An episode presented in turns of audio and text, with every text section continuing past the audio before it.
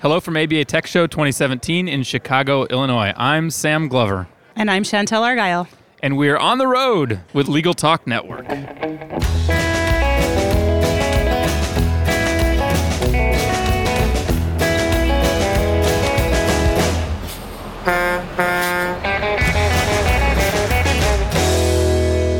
Thanks for joining me, Chantel. And uh, you just got done with your presentation. What was it all about?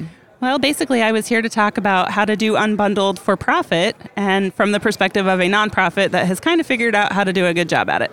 So I, think a lot of people probably know what unbundled services are by now, but for those who don't know, give me the brief uh, description. Yeah, I actually like to stir it up a little bit. So I created a little controversy by saying limited scope representation is not the same thing as unbundled representation. Okay, tell me what's the difference. So, limited scope I would define as possibly full representation, but up to a particular point in time. So, for example, if I do your divorce case, but I'm going to do full representation only up until the point of mediation. So that's pretty common, right? Yep. Uh, as opposed to unbundled, where maybe I only do negotiation during that period, or I do drafting for you, or ba- brief advice, or I just go to court with you the first time. So I, I consider them to be two different things. A lot of people lump them together. So first we got to start out and teach people kind of what the difference is. Fair point. All right. So um, when lawyers are thinking about doing unbundled services, like uh, how should they be thinking about how to do them profitably, and why should they be thinking about them as an alternative to hourly billing? Say. Well, the first thing is it's an access to justice solution. So we want to actually ensure that more people are able to gain access to services. Cost isn't the only reason people don't hire lawyers. They also don't see the value of our services. So we want to provide something that maybe they really want but can't get. Uh, a lot of people are do-it-yourselfers now, and then it goes to the legal industry, which, as usual, is slow on the uptake. Right? Yep. People want to do it themselves. They're slightly more educated or maybe more affluent, and they just feel like they can handle it, and they don't see the use of us. I mean, we've kind of got a PR problem. So unbundled is sort of a midpoint between not hiring a lawyer and uh, hiring a lawyer, which means hiring somebody to take care of every little thing. This is, you know what? If all you want is uh, this document or this hearing or this small thing, you can have that, and here's what I'll charge you for it. Exactly. And it's also a great way to kind of facilitate a more dynamic relationship that lets them kind of build a budget. It lets them figure out, you know, how to get the services they need and the advice that they need, but not biting off more than they can chew. So it's a way to help them also manage their resources, which is really important. So how do you uh, think about pricing?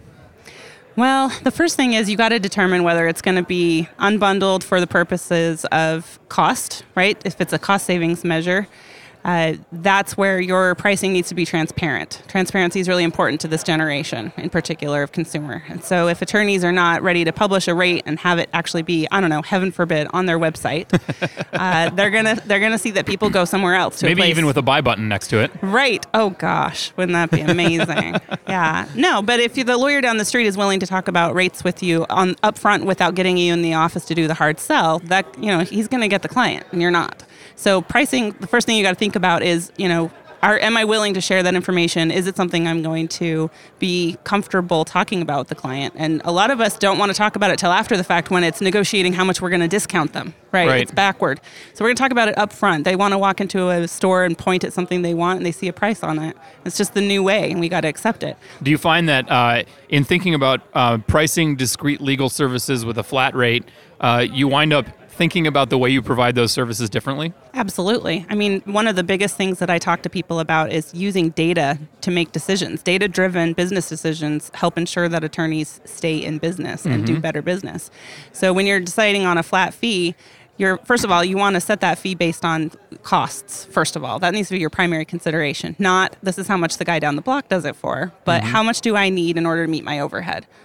Heaven forbid we look at our business and actually make decisions that are best for our business but that is what you need to do. Yep. um, as far as you know profitability if you do it right you can stack them deep and sell them cheap right? That used to be a bad thing I'm sorry, did you just rhyme? I did. Stack them deep and sell them cheap. It's a it's an old sales term, right? Awesome. And it, it used to be uh, a bad thing. If you talk about attorneys like fium and plium, right? That's a bad thing. You're not putting A the couple quality more of those, and in. we've got like the beginnings of a really terrible rap song. I don't know if you know this. I'm actually Mother Goose uh, part time on the side. That's my rapper lawyer name. So, you know, if you do it right, you can actually stack these so that you can serve a lot of people and do a lot of good, and you can make good money doing it. You just need to be smart about it and make decisions based on actual numbers and not how your gut. You know, So if our somebody, guts are bad, if somebody's listening to us and uh, and they're still with us after our rhyming, uh, as they should be. as they should be, uh, uh, where would you tell them to start if they're going to be if they if they're interested, they want to do this? Um, where do they start? How do they start figuring this out? Yeah, so the first thing they need to think about is whether they should even do this, right? Is their practice area one that is amenable to unbundled services? Okay, but most lawyers think that it isn't. Yes, and it's scary. And I actually refused to do it for the first two years of open legal services Mm-hmm. uh, because we had ethical considerations. We wanted to make sure we didn't put them in a worse position they would have been otherwise. So the first thing is you have to determine if your client is somebody who can handle representing themselves if needed, right? Or at Once least you're a off the piece of case. it. Right. Yeah. And there there are ways to, I don't know, involve other people who are not lawyers in our lives. I know that's also a scary thought, but we're not the center of the universe. So bring in service providers who can help maybe the low and moderate income people with their non-legal issues so that the scope can be limited without bringing in all these other things. If you got a big, you know, retainer and you're happy to answer the phone for every little tiny thing because that's how you get paid, that's going to allow them to kind of broaden those boundaries to a point where the representation is it's become very murky. We don't want any of that murkiness. We want to be clear about what it is that we're doing. So figure out if the client can handle it and what the risk to you might be. Yep. And uh, and how do you how do you decide how to price them? I like to start from a reverse engineering process, much like yourself. Yep. Right? You want to take a look at your overhead and what you need. You want to pick out what your margin, you know, that you're looking for. Obviously, you're going to have a more narrow profit margin if you're trying to provide services at a lower cost. So figure out what you need to keep your doors open and be able to get a little bit of benefit out of it. Then you need to actually see how many hours it typically takes you to do that type of matter. If you're going to do a flat fee, you best have some data to make a decision so that you know what to charge for that. How does being a nonprofit change that? You know, it really doesn't. I mean, what we do is really not that different than any other small firm. And that's actually one of our biggest criticisms, right? Well, why are you a charity? You're just like every other firm down the block. Well, 75 bucks an hour, that's why. But, Yeah. you know, we can go into the nuances of the IRS code, but at the end of the day, we're just a small firm that runs really, really well and has figured out how to make money doing this and serve a lot of people. That's awesome. Uh, well, we've reached the end of the road for today's episode.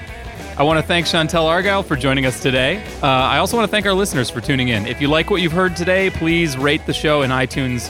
We'll see you next time for another episode of On the Road with Legal Talk Network. All right, thanks, Sam. Sad. Thanks, going to make fun of you. No, that's awesome. That's actually in part what that's for. So, You guys were killing me. I could not say words when you're making your faces and laughing. And I was like, fuck, fuck, fuck. snap photos. If you'd like more information about what you've heard today, please visit LegalTalkNetwork.com. Subscribe via iTunes and RSS. Find us on Twitter and Facebook, or download our free Legal Talk Network app in Google Play and iTunes.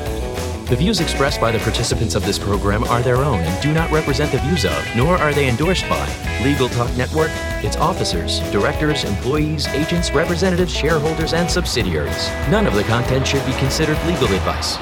As always, consult a lawyer.